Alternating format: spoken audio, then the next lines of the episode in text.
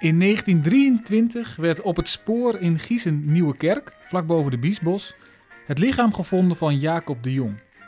Op slechts 400 meter van zijn huis werd deze stationschef bruut vermoord. En bij het onderzoek naar deze zaak ging ongeveer alles wat mis kon gaan ook daadwerkelijk mis. En over deze zwarte bladzijde van het Nederlands recht gaan we het hebben in de derde aflevering van Depotcast, de podcast van het Noord-Hollands Archief. Mijn naam is Jan Kruithof En ik ben Lise Koning. En in deze aflevering spreken wij met collega Annabella Meddens, die onder meer al vele jaren aan studenten een workshop strafrecht geeft. Met Annabella gaan we het hebben over dit bijzondere strafrechtdossier. De eerste twee afleveringen, toen eh, hadden we hier eh, een paar foto's op tafel liggen of een paar kaarten. Eh, vandaag staan hier drie enorme dozen. En er ligt ook nog een vervaarlijke metalen hamer op tafel. Ehm Annabelle, jij weet hier alles vanaf. Maar voordat we echt helemaal diep op deze zaak ingaan en wat er mis al is gegaan allemaal, zou ik eerst willen vragen. Stel je voor dat je de dag na de moord de krant opensloeg. Wat las je dan? Ik denk ehm, dat er stond dat er een brute moord is gepleegd op de stationschef van Giesen Nieuwkerk. Wie het was, dat was dus al gelijk bekend. Het was de stationschef. Het was vlakbij zijn woning. Hij was stationschef en die had daar ook zijn woning aan het spoor. Oké. En, de, en de hamer, was dat al bekend? Dat, dat, ik heb de krant niet nagelezen. Maar Hij is dus, eh, eh, als ik het goed heb begrepen, in de nacht vermoord. Dus in de ochtend is hij gevonden. Dus het was al een beetje schemerig. Wat deed hij op het spoor? nou, het eerste was eigenlijk dat zijn vrouw wakker werd, morgens vroeg. En hem niet in bed vond. En zag ook dat het bed niet beslapen was. En die is toen eh, hulp gaan roepen. En mensen zijn hem toen gaan zoeken. Het was schemerig, nog donker. En ehm, toen hebben mensen hem op het spoor gevonden, dood, met een hamer die afwijkt van de gewone hamer, omdat de steel niet van hout is, maar hij is helemaal van ijzer. Hij ligt hier eh, voor je. Kun je hem eens eh, beetpakken en beschrijven? Hij, het is een hamer met een hele zwaar, hij is echt heel zwaar. Het kopje zit los en de mensen troffen op de hamer aan het bovenstuk, aan de klauwkant, eh, haren aan van het slachtoffer en bloed. Hij is met deze hamer eh, op zijn hoofd geslagen. En de moordenaar heeft eh, de hamer, hij is ook heel erg zwaar, niet handig om mee weg te rennen, heeft hem naast het lichaam gegooid en die man ook laten liggen en eh, die is er vandoor gegaan. Weten we waarom hij werd vermoord? Want het is gewoon een, een, een man die op het spoor werkt. Ehm, dat was eigenlijk wel een beetje een vraag. Want er is wel wat van hem gestolen, een beetje geld. Maar je zou denken te weinig om iemand te vermoorden. Of wist de moordenaar niet precies hoeveel geld hij stal? Want het was donker. Dus is dat het geweest? Of is er iets anders in het spel geweest? Dat is eigenlijk nooit duidelijk geworden. Ik heb een klein beetje gelezen over de zaak, maar ik las al wel dat aan het begin eigenlijk al direct fouten werden gemaakt. Zeg maar echt dat vlak nadat hij gevonden werd eigenlijk. Dat klopt. Mensen die, de mannen die hem hebben gevonden, die hebben eh, meteen dat lichaam van de rails gehaald. En eh, ze hebben een ladder gevraagd van iemand, hebben ze hem opgelegd, hebben ze met z'n tweeën weggedragen naar zijn huis, wat vlakbij was. Eh, ook aan het spoor, zijn, zijn huis. En toen hebben ze ook zijn gezicht afgewassen, wat onder het bloed zat. En denk, ja, dit is natuurlijk de eerste fout die je maakt. Als er iets gebeurt, dan moet je alles laten zoals het is, zodat er foto's gemaakt kunnen worden en sporenonderzoek gedaan kan worden. Maar nu hebben ze een hele hoop sporen, hebben ze gewist. Als ik aan spooronderzoek denk, dan denk ik aan DNA.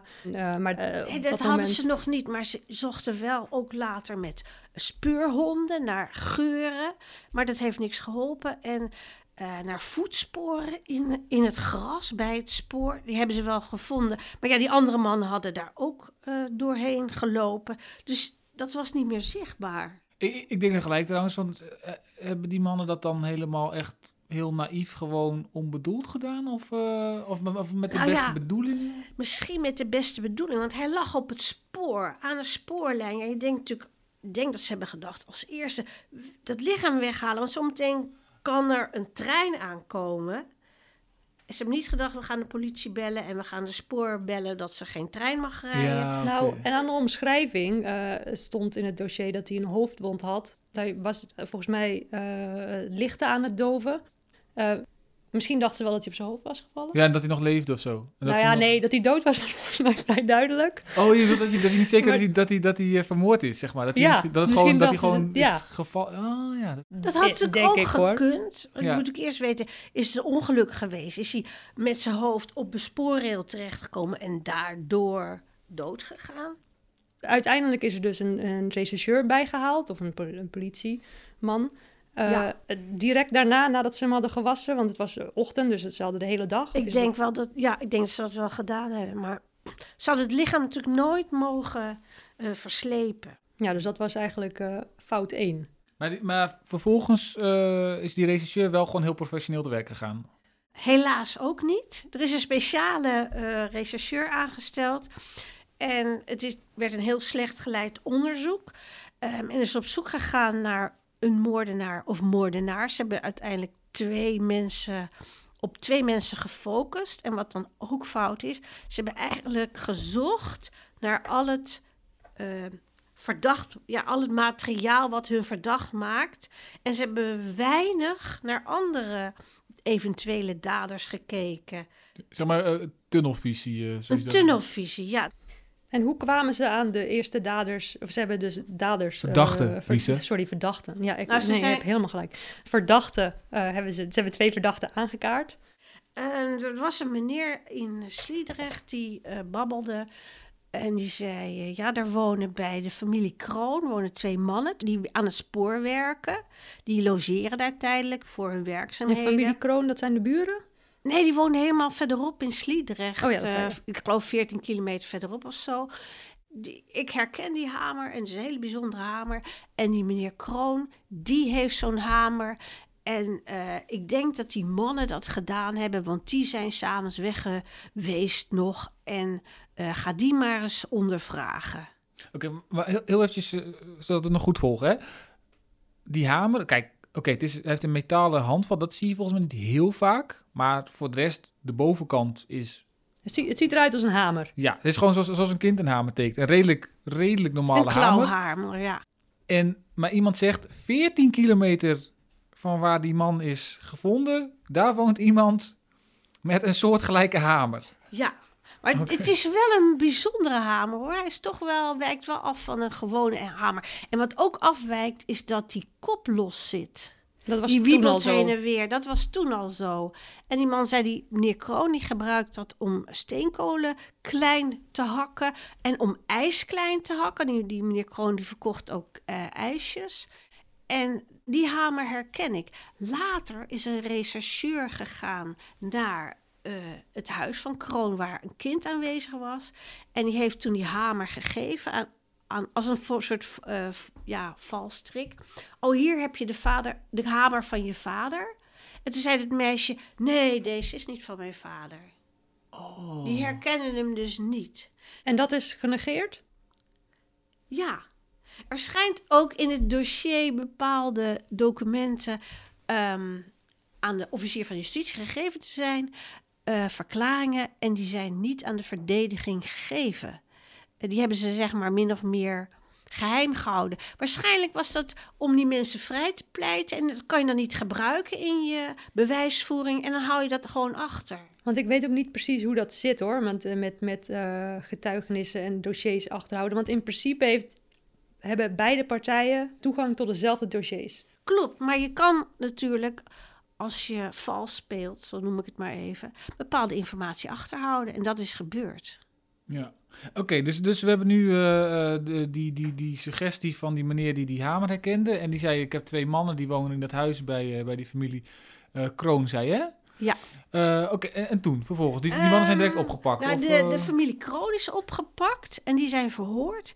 En de rechercheur heeft via allerlei roddels een achterklap vernomen dat mevrouw Kroon ooit iemand had geadviseerd, een vrouw, om abortus te plegen. Waarschijnlijk ook wel met het advies bij wie ze dat zou kunnen laten doen. En dat is natuurlijk een strafbaar feit was dat. was een ernstig strafbaar feit. Abortus in die tijd, 1923. Ehm, Ook het meehelpen eraan al. eh, Of zeg maar het adviseren van ook, dat- ja. Ook, kennelijk ook. En eh, hij eh, zet mevrouw Kroon onder druk. Hij chanteert haar. Hij zegt, als je niet een verklaring aflegt dat die mannen lang zijn weg geweest op die die tijdstippen, zodat ze naar die spoorwegbaan hadden kunnen gaan of waren geweest, dan ga ik jou aanpakken voor dat verhaal met je abortus. En ehm, ja, je, je kunt getuigen eh, of verdachten zo verhoren, zo lang verhoren en zo onder druk zetten dat ze in paniek raken en eh, hun handtekening onder zo'n verklaring zetten. En dat heeft zij gedaan. Dat heeft zij gedaan. Ja, dat is heftig. Wat een vuilaard. Die mevrouw, mevrouw Kroon, die heeft eh, ernstige gewetensbezwaren gekregen. En die heeft een eigen verklaring opgeschreven in een schriftje. Dat zit ook in het archief. Waarin ze het hele verhaal vertelt. Wat er wel is gebeurd. En dat die mannen die bij haar in huis waren. Die veroordeeld zijn tot 15 jaar gevangenisstraf. Dat die eh, het niet hadden kunnen doen, want ze waren maar een kwartiertje weg geweest. En in een kwartiertje kun je niet van Sliedrecht naar Giesenieuwkerk gaan, daar iemand vermoorden en dan weer terugkomen fietsen. Ze zijn maar een kwartiertje weg geweest. Oké, maar voor de die mannen zijn dus echt daadwerkelijk veroordeeld op mede op basis van die Ja. valse verklaring. Ja. Nou, en vervolgens krijgt zij dus spijt. Nog even over de twee verdachten, want we hebben hier een, een, een foto. Ik geef hem even, geef twee foto's, ik geef hem even aan. Ehm, kun je iets over ze vertellen? Wie waren het? Het zijn Chris Klunder en Jan Teunissen.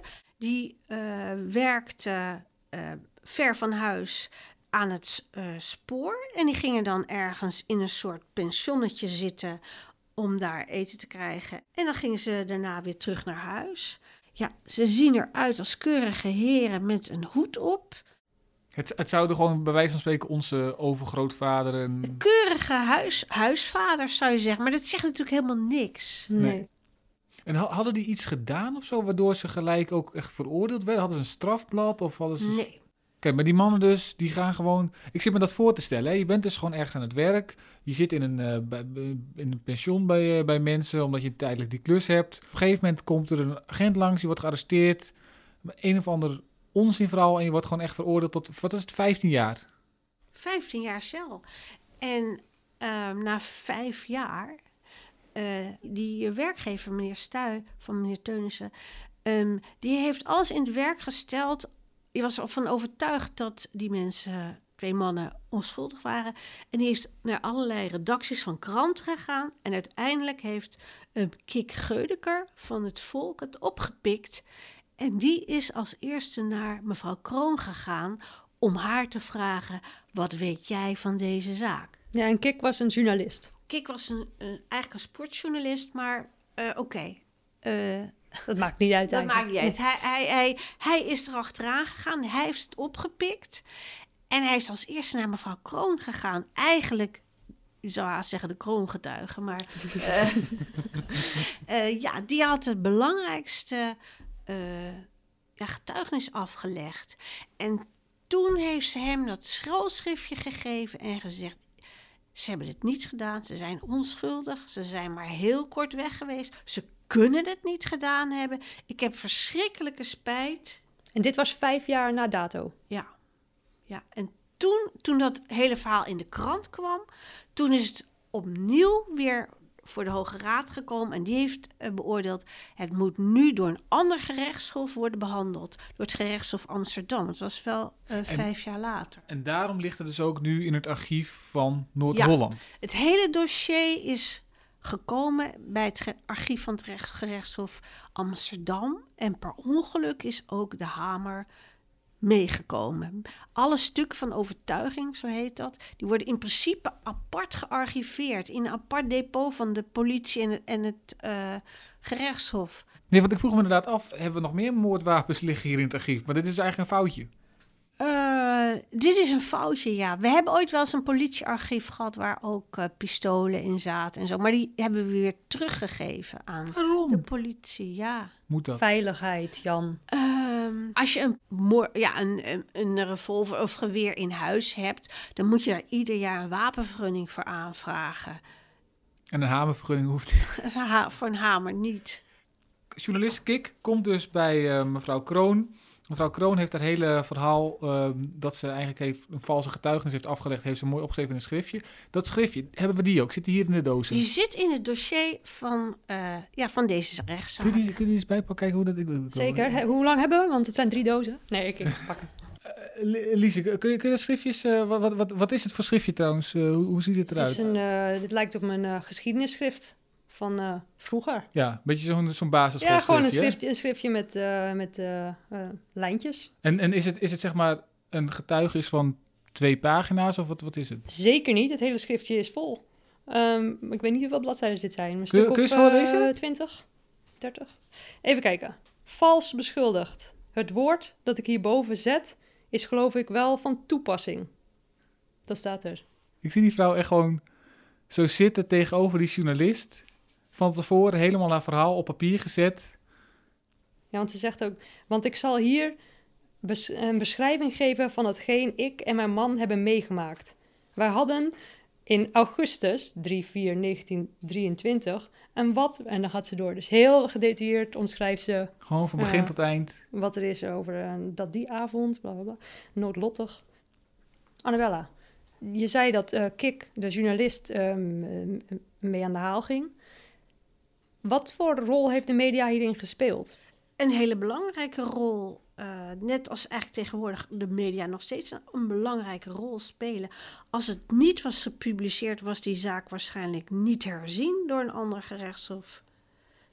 En het zegt, was ook, het krantartikel zit ook in het dossier. En het zegt eh, volgens mij wel een pagina groot artikel met foto's erbij. En het heeft echt de aandacht getrokken. Dus dit was echt eh, de ommekeer in de zaak. Dit was de ommekeer in de zaak, ja. Anders hadden ze waarschijnlijk alle 15 jaar uit moeten zitten. Want wat is er toen vervolgens, eh, zeg maar, eh, qua rechtspraak gebeurd? Ehm, de zaak is weer voorgelegd aan de Hoge Raad en die heeft het doorverwezen naar een nieuw gerechtshof. In dit geval het gerechtshof Amsterdam. Ja, dus even nog voor de mensen die zeg maar niet iedere dag in de rechtbank komen. Je hebt zeg maar eh, allereerst de, de, de, de gewone rechtbank, de arrondissementsrechtbank. Als je de, tegen die uitspraak in beroep gaat, dan kom je bij het gerechtshof. Ga je dan nog een keer in beroep, dan kom je bij de Hoge Raad. En als er dan nog een keer wat nieuws gebeurt dan, en je komt weer bij de Hoge Raad, dan zegt de Hoge Raad, oké, nu gaat een ander gerechtshof de zaak verder Ja, behandelen. Ja. ja. En vervolgens liep er dus nog steeds iemand rond die het wel had gedaan en die nog niet gepakt was. Eh, hoe, wat is daarmee gebeurd? De zaak is nooit opgelost. Echt niet. Nee, de dader is nooit eh, gevonden en waarschijnlijk ook nooit naar gezocht. Dus, maar, maar is de zaak nog een keer opnieuw bekeken of zo nog? Of eh, een cold case actie? Dat, of, we- dat weet ik niet. Dat weet ik niet. Na afloop, na, na een aantal weken, eh, zijn ze de weduwe op gaan zoeken die, van het slachtoffer.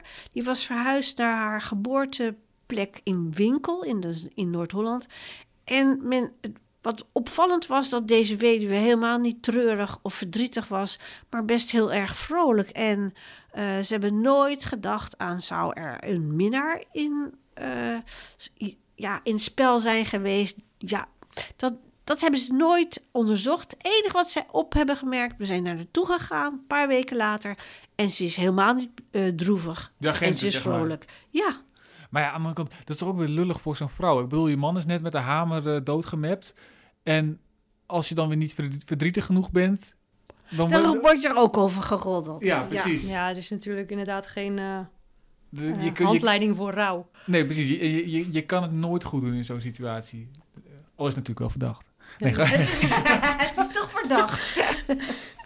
Kregen de eh, heren een schadevergoeding of iets dergelijks?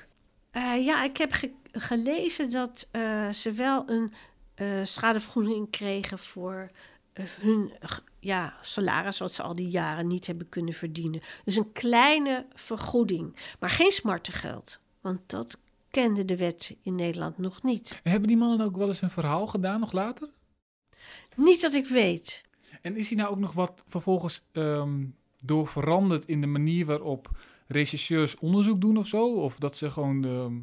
Nou ja, je, kunt zeggen het is gerechtelijke dwaling. Wie hebben de fouten gemaakt? Ligt dat bij de politie of ligt het bij de rechters? Hebben die niet goed doorgevraagd? Eh, maar eh, een uitspraak van commis- oud-commissaris Blauw is... een gerechtelijke dwaling komt na eh, een slecht politieonderzoek. Want dat is, dat is een... ehm, die, die, blauw, dat is een oud-commissaris. de- Oud-commissaris Blauw van Rotterdam... die eh, eh, na zijn pensionering nog oude rechtszaken heeft uitgezocht... Zoals deze. en daar ook over gepubliceerd heeft, ja. En, en, en, wat, wat is zijn, van zijn oordeel is dus eigenlijk van... Oké, misschien hebben de rechters iets fout gedaan... maar in eerste instantie In was het eerste- deugd het... ja als, als rechter eh, kun je natuurlijk niet der plaats delict... of eh je enige wat je kan doen is natuurlijk de stukken bestuderen... en eh, verdachten en getuigen ondervragen. Maar nu zitten hier in die dozen... Het zijn echt drie dozen van iets van nou, 10 centimeter eh, breedte alle drie. Wat zit er allemaal in zo'n eh, rechtbankarchief dan nog? Ehm, nou, je kan ook zeggen, wat voor stukken hou je over na een, na een strafzaak? Alle vonnissen worden bewaard. In een vonnis staan de uitspraken van de rechtbank of gerechtshof. Dan worden altijd de processen verbaal bewaard. Dat is een aparte serie met getuigenverklaringen, verhoren.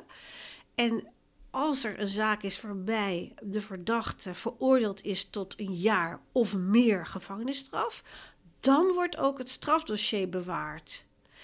En eh, van dus mensen die voor minder veroordeeld zijn, dan wordt het helaas het dossier niet van bewaard. De dossiers bevatten gewoon super interessant materiaal. Maar wat, wat dan bijvoorbeeld? Eh, bijvoorbeeld eh, foto's van eh, het, het plaatsdelict waar iemand vermoord is, krantenartikelen. als hij eerder is veroordeeld ooit, zitten daar ook extracten van vonnissen bij. Stukken worden nu na 100 jaar openbaar. Maar dit stuk is dus nog niet openbaar, want het komt uit 1923. Eh, iets, ietsje later. Eh, ja, precies. De tweede. Oh ja, precies. Het begon in 1929. 1923. In principe is dit Ja. stuk nog niet openbaar. Maar ik denk dat je wel eh, ontheffing zou kunnen krijgen, omdat alle getuigen inmiddels al lang overleden zijn. Wat vooral belangrijk is bij dit soort dingen, is dat je eh, niet de persoonlijke levenssfeer van mensen die nog in leven zijn eh, schendt.